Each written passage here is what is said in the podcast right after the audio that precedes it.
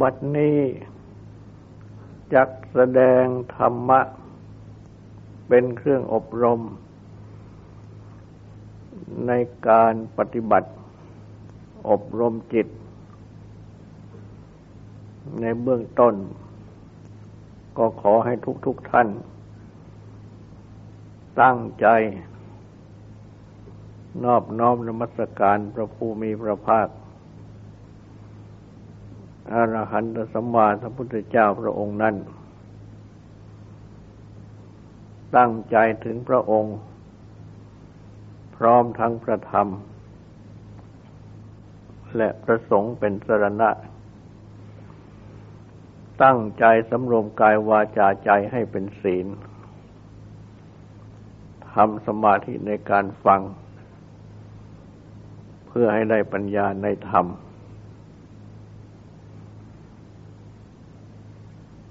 การปฏิบัติกิตภาวนา คือการอบรมจิต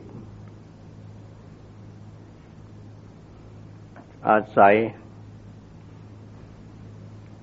สติปัฏฐานทั้งสี่เป็นหลัก ดังที่ได้ แสดง มาในปีทั้งหลายเป็นลำดับ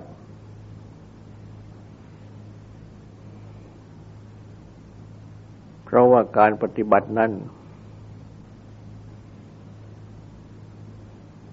ไม่ใช่เป็นสิ่งที่พึงทำสำเร็จให้บริบูรณ์ได้ ใน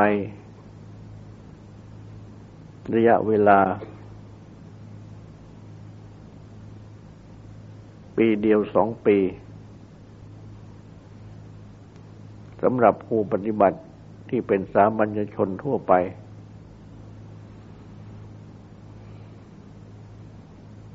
แต่ต้องปฏิบัติกันสืบต่อ เป็นเวลานาน เพราะฉะนั้น การฟังบ่อยๆ ก็เช่นเดียวกับการที่ต้องปฏิบัติ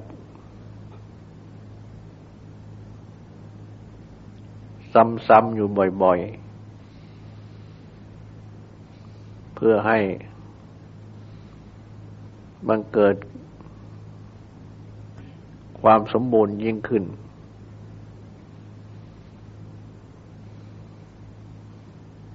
ฉะนั้น แม้จะมีการฟังในการปฏิบัติ ซ้ำกันอยู่ในมหาธิปทานสูตรนี้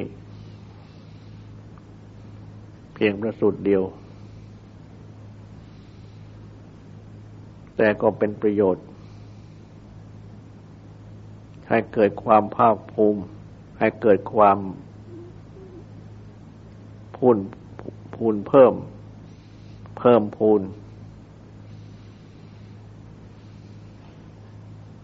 ขึ้นโดยลำดับดังกล่าว โดยปกติ จิตนี้ของทุกๆคน ดิ้นรน วัดแกงกระสับกระส่าย รักษายาก ห้ามยาก แต่ก็สามารถ อบรมจิตนี้ให้ตรงได้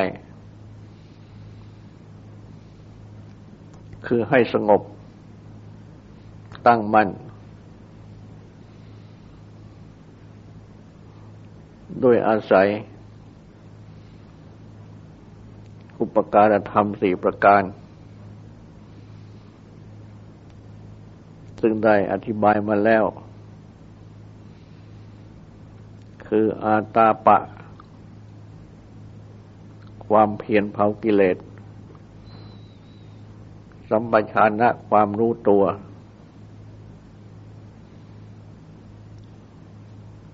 รือความรู้พร้อม สติ ความระลึกกำหนด และการกำจัดความยินดีความยินร้ายในโลกเสีย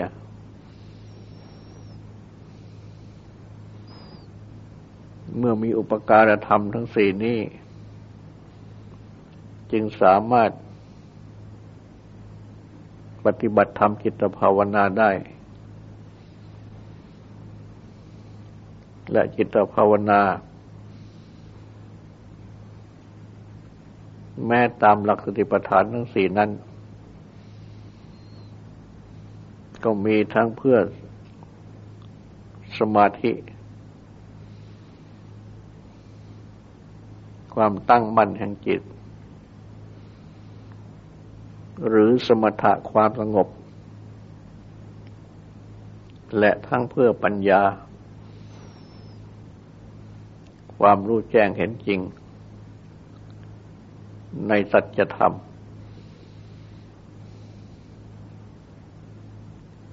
ทั้งสองนี้ เป็นจิตภาวนา ซึ่งต้องมีศีลเป็นภาคพื้น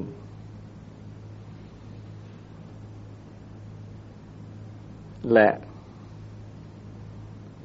กรรมฐาน ที่ตั้งของการปฏิบัติ เบื้องต้นก็เพื่อให้จิตเป็นสมาธินั้น พระพุทธเจ้า ได้ตรัสสอนไว้ เริ่มตั้งแต่ สติกำหนดลมหายใจเข้าออก ดังที่ได้ตรัสสอนไว้ ให้ ไปสู่ป่าโคนไม้หรือเรือนว่าง อันหมายถึงที่สงบสงัด นั่งขัดบันลัง คือขัดสมาธิหรือขัดสมาธิ ตั้งกายตรงดำรงสติอยู่เฉพาะหน้า หายใจเข้าก็ให้รู้ หายใจออกก็ให้รู้ หายใจเข้ายาว ก็รู้ว่าเราหายใจเข้ายาว หายใจเข้าสั้น ก็รู้ว่าเราหายใจเข้าสั้น หายใจออกสั้น ก็รู้แล้วหายใจออกสั้น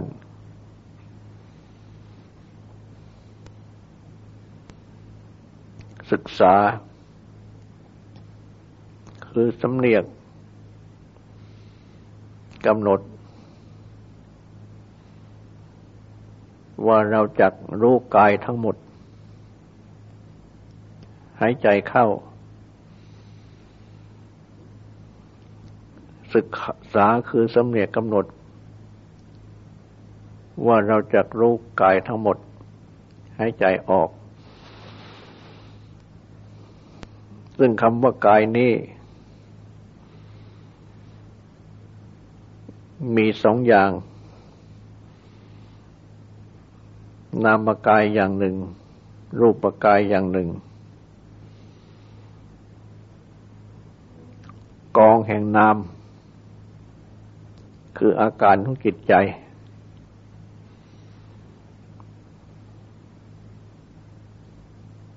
เป็นนามกาย กองของรูป คือรูปกาย เป็นกองรูป รวมความว่า รู้ทั้งกายและใจ และพระอาจารย์ ก็ยกอธิบาย รวบรัดเข้ามาว่ากายคือกองลม กองลมให้ใจเข้า กองลมให้ใจออกทั้งหมด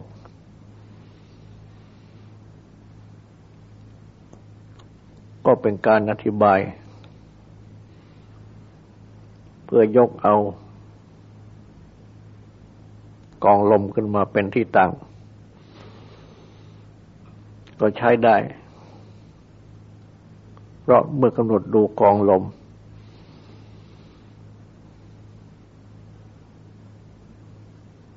กายและใจก็ยำรวมกันอยู่ที่กองลมนี้ทั้งหมด และยังได้อธิบายแยกกองลมออกไป เป็นเบื้องต้นคำกลางและที่สุด เมื่อหายใจเข้านั้น ลมหายใจเข้า ก็จะผ่าน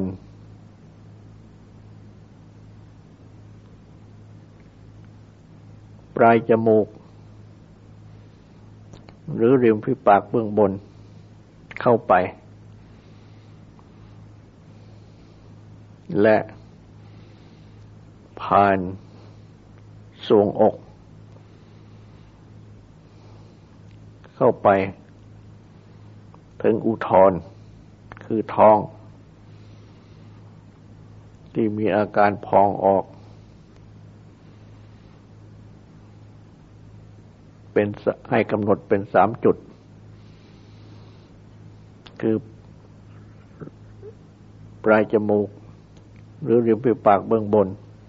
จุดหนึ่ง อุระคือทรงอกภายในจุดหนึ่ง นาพีคือท้องจุดหนึ่ง และเมื่อให้ใจออกไว้กำหนดท้องที่ยุบ เป็นจุดที่หนึ่ง แล้วก็มาอุระคือทรงอก แล้วก็มาปลายจมูก หรือริมฝีปากเบื้องบน มีสติ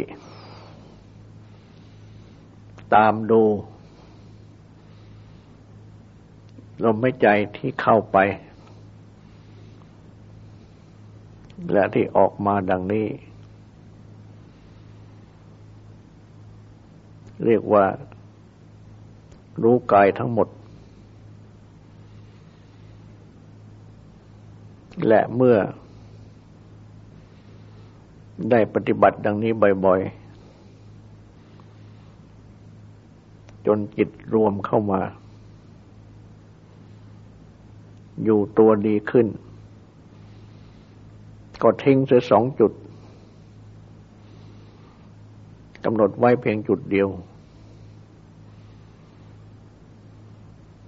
ซึ่งพระอาจารย์ท่านหนึ่ง ก็สอนให้กำหนดที่ ปลายจมูก หรือริมฝีปากเบื้องบน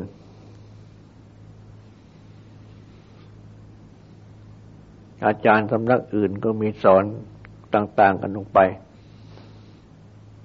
เห็นในกำหนดที่ท้อง หายใจเข้าก็พองออกหายใจออกก็ยุบลงตรปรากฏได้ง่าย แต่แม้ว่า จะกำหนดที่ปลายจมูกในเพียงจุดเดียวก็รู้ได้ง่ายเหมือนกัน เราะให้ใจเข้านั้น ลมหายใจก็ต้องกระทบ ที่ปลายจมูก หรือริมฝีปากเบื้องบน เข้าไปหายใจออกหายใจลมหายใจก็ย่อมกระทบ จุดนี้เหมือนกัน ลมหายใจเมื่อให้ใจเข้านั้น จะ เป็นลมหายใจเย็นตามปกติหายใจออกนั้น จะเป็นลมหายใจที่อบอุ่นหรือร้อนขึ้น เมื่อมีสติกำหนดดูอยู่ดังนี้ ใจก็ยมรวมเข้ามา เป็นจุดเดียวกัน อยู่ในภายใน ก็ชื่อว่ารู้กายทั้งหมด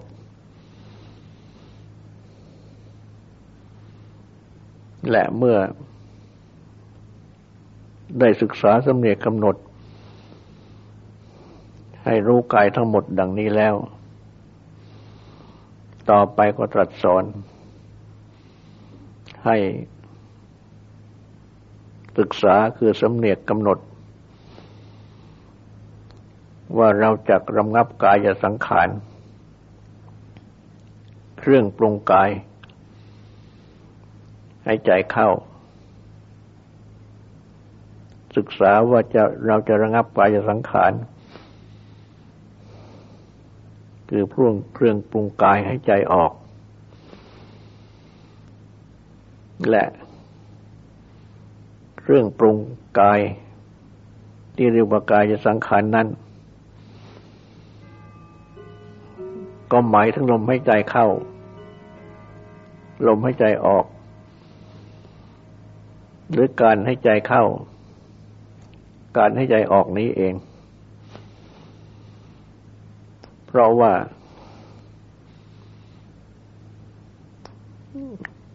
ลมหายใจ หรือการหายใจนั้น เป็นเครื่องปรุงกาย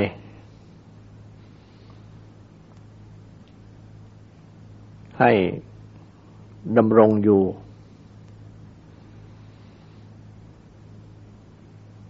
ดังที่คนเรา ต้องมีลมหายใจคึงดำรงอยู่ได้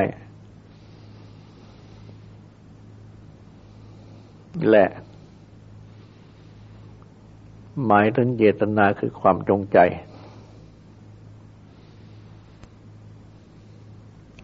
หายใจเข้าหายใจออก เจนต้องการจะให้ยาว ต้องการจะให้สั้น หรือว่า อาการต่างๆของกาย ที่ปรากฏ เป็นความเมื่อยขบ หรือความ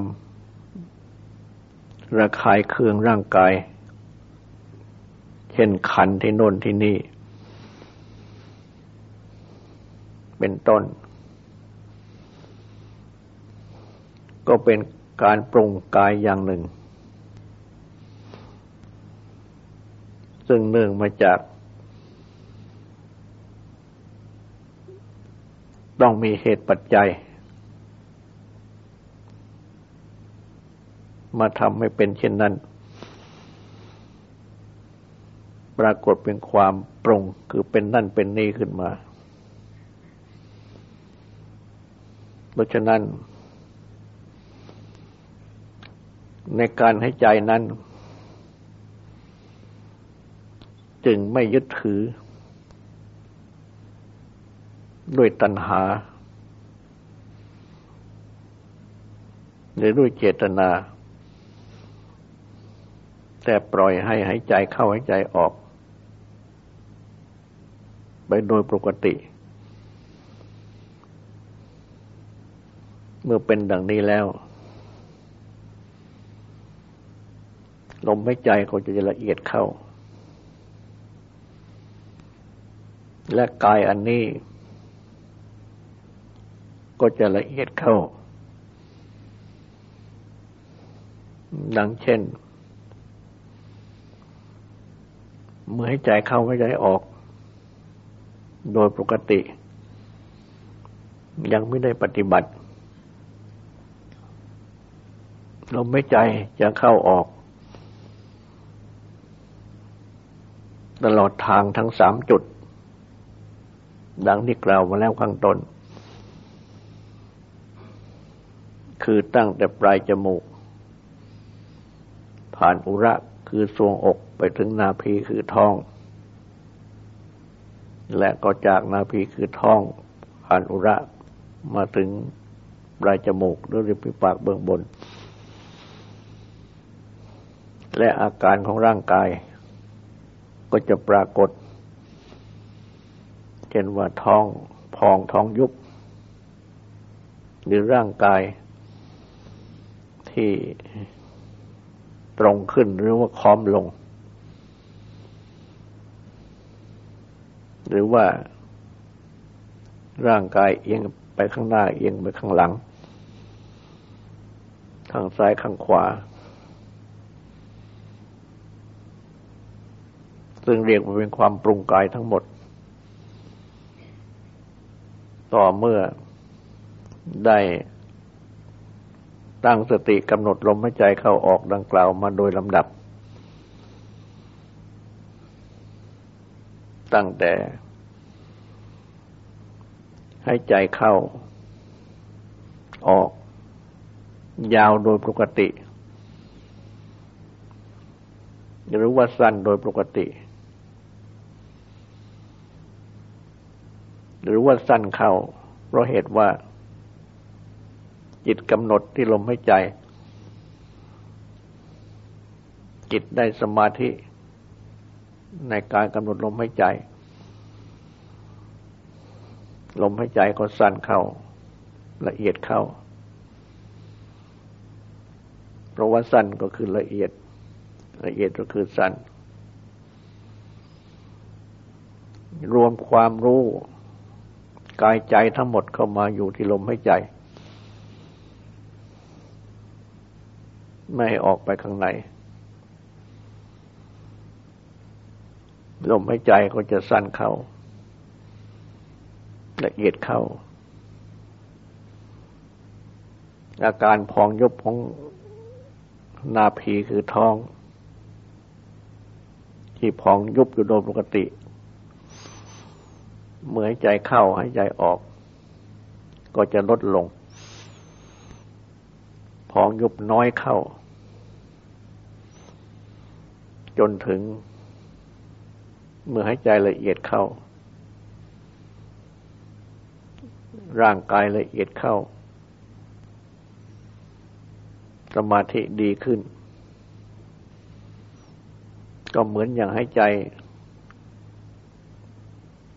จากอุระคือทรวงอก อาการพองยุบพองท้องจะไม่ปรากฏ จากทรงอกมาถึงปลายจมูก จากปลายจมูกมาถึงกลางสวงอก ไปไม่ถึงท้อง เพราะว่าท้องจะสงบ เพราะจิตละเอียด กายก็ละเอียด จนถึง เมื่อได้สมาธิดีขึ้นอีก การให้ใจก็รู้สึกเหมือนอย่างว่าให้ใจอยู่แค่ปลายจมูก หรือริมฝีปากเบื้องบนเท่านั้น ไม่เข้าไปถึงอุระคือทรงอก หรือออกจากอุระคือทรงอก และเมื่อจิตละเอียดยิ่งขึ้น กายก็ละเอียดยิ่งขึ้น อาการปรุงแต่งกาย จะไม่มี ก็เหมือนยังไม่ให้ใจ หรือว่าเพลวๆอยู่แค่ปลายจมูกเท่านั้น หรือว่าสงบไปทีเดียว เพราะว่าจิตละเอียดที่สุด ด้วยสมาธิ กายก็ละเอียดที่สุด ปราศจากความปรุงแต่ง จึงเหมือนยังไม่ให้ใจ แต่ความจริงนั้นไม่ใช่ไม่ให้ใจ ยังคงให้ใจอยู่นั่นเอง ปรากฏว่าบางคน เมื่อมาถึงขั้นนี้แล้วเกิดตกใจ เกรงว่าจะหยุดให้ใจ เป็นอันตรายแก่ชีวิต จึงเลิกปฏิบัติ ออกจากสมาธิเพียงแค่นั้น แต่อันที่จริง ไม่ใช่เป็นเรื่องที่ต้องกลัว เพราะเป็นธรรมดา เมื่อการปรุงแต่งกายที่เรียกว่ากายสังขารนี้สงบลง โดยที่จิตสงบ กำหนดลมหายใจเข้าออกอย่างสงบ กายก็สงบ และเมื่อกายสงบ ลมหายใจเองก็สงบ จนเมื่อจิตละเอียดที่สุด กายสงบละเอียดที่สุด ก็เหมือนยังไม่ให้ใจ แต่ความจริงนั้น ลมหายใจก็ผ่านเข้าผ่านออกอยู่โดยปกติ โดยที่ร่างกาย ไม่มีอาการ เยื้องกลาย อย่างใดอย่างหนึ่ง และเมื่อถึงขั้นนี้แล้ว ความมุ่ยเมื่อยขบต่างๆ ความคันนุ่นคันนี่ต่าง ๆ เป็นต้นก็จะไม่มี จะหายไปหมด ในขณะที่ จิตสงบ จากการปรุงแต่ง กายก็สงบจากการปรุงแต่ง แม้ในขณะเช่นนี้ ก็ให้กำหนดว่า ลมหายใจมีอยู่ โดยที่ร่างกายไม่ต้องเคลื่อนไหว ยังมีลมหายใจเป็นอารมณ์ของสมาธิอยู่ จิตยังไม่ถอนจากความกำหนดลมหายใจเข้าออก เป็นแต่เพียงว่าสงบอยู่ในภายในกำหนดรู้วันลมมีอยู่ แต่เป็นลมละเอียดจนถึงไม่ปรากฏว่าเข้าหรือออก แต่ว่าลมมีอยู่ เมื่อเป็นดังนี้ก็ชื่อว่าจิตเป็นสมาธิ จิตที่เป็นสมาธินี้ ต้องมีลักษณะรู้ รู้สงบ อยู่ภายใน ไม่รู้ฟุ้งออกไปรับอารมณ์ภายนอก รู้สงบอยู่ภายใน มีตัวสติ คือตัวกำหนดกำหนดรู้ รู้นั่นเป็นสัมปชัญญะกำหนดเป็นตัวสติ รู้เป็นสัมปชัญญะ แต่เรียกรวมกันเป็นสติคำเดียวโดยมากเมื่อกำหนดรู้ และอาการที่จิตตั้งอยู่ กับความกำหนดรู้ จิตไม่ ฟุ้งออกไปภายนอก นั่นเป็นตัวสมาธิ สมาธิและสตินี้ต้องอาศัยอยู่ด้วยกัน ไม่แยกจากกัน ก็เพราะว่า จิต จะกำหนดเป็นตัวสติ อยู่ได้ ก็ต้องมีสมาธิคือจิตต้องตั้งอยู่ ถ้าจิตไม่ตั้งอยู่ สติก็กำหนดไม่ได้ เพราะฉะนั้น